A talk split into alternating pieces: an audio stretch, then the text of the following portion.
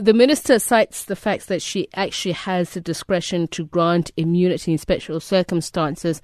And those who object to that situation say it's a dereliction of duty, especially with regards to the SAPS obligation to protect citizens of this mm-hmm. country.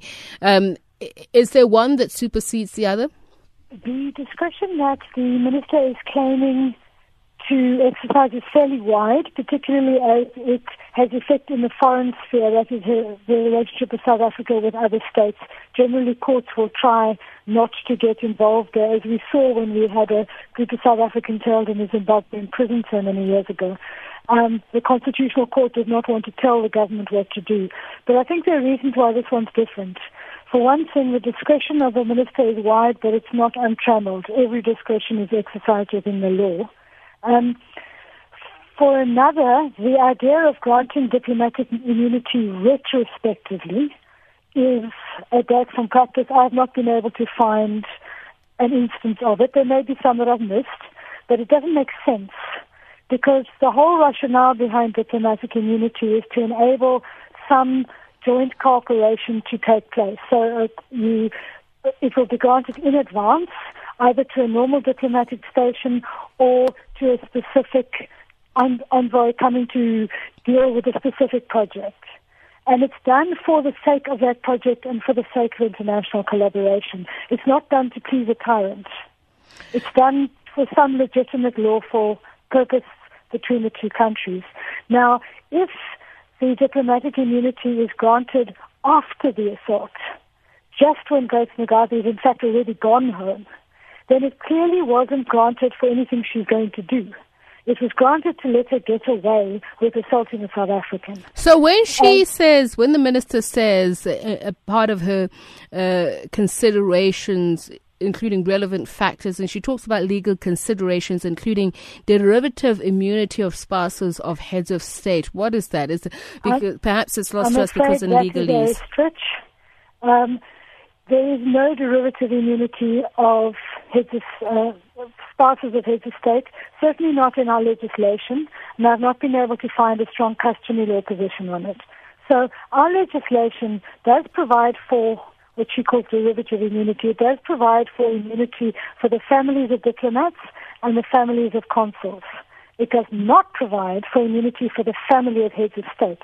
That's a different kind of immunity. It's called what's the immunity. what's the differentiation? Why would you have uh, for families of diplomats and not for heads of state? I'm just trying to understand uh, the application. They come and live in the country. They have to bring their families with them, settle down, and do their job here on a day-to-day basis, so the whole family is covered. Heads of state come for a short visit and then they go back home. So the kind of coverage that diplomats and consuls need, consuls need is different for the diplomatic service and the consular service to carry on. But our, our legislation expressly grants immunity to the family of diplomats and consuls.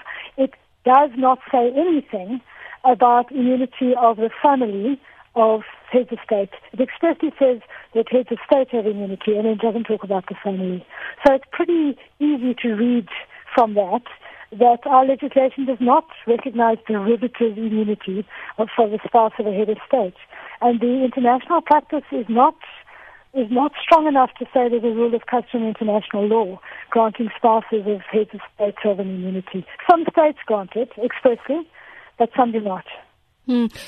So then there are questions raised about the actual document. There are those who say if you look at when the document was drawn up, it says the yes. 20th of August and then it's signed 19th of August. Would that challenge its legality? Even yes, though it's being gazetted? I think it would because it um, places a serious question mark over the requirement of something being in the interests of the Republic.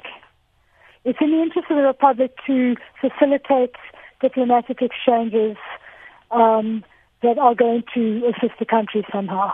That you do before they happen. You don't do it because somebody is going to beat somebody else up. You, you grant the, the diplomatic status to facilitate the diplomatic exchanges. If you've granted diplomatic status when the visit is over, then you are not granting it to allow for diplomatic exchanges. You're granting it to allow a woman to get away with beating somebody up. And you can put an allegedly in there if you want, but the, the, the woman certainly was beaten. Uh, Grace Mugabe has said that she, she um, she's on record as having said that she did it.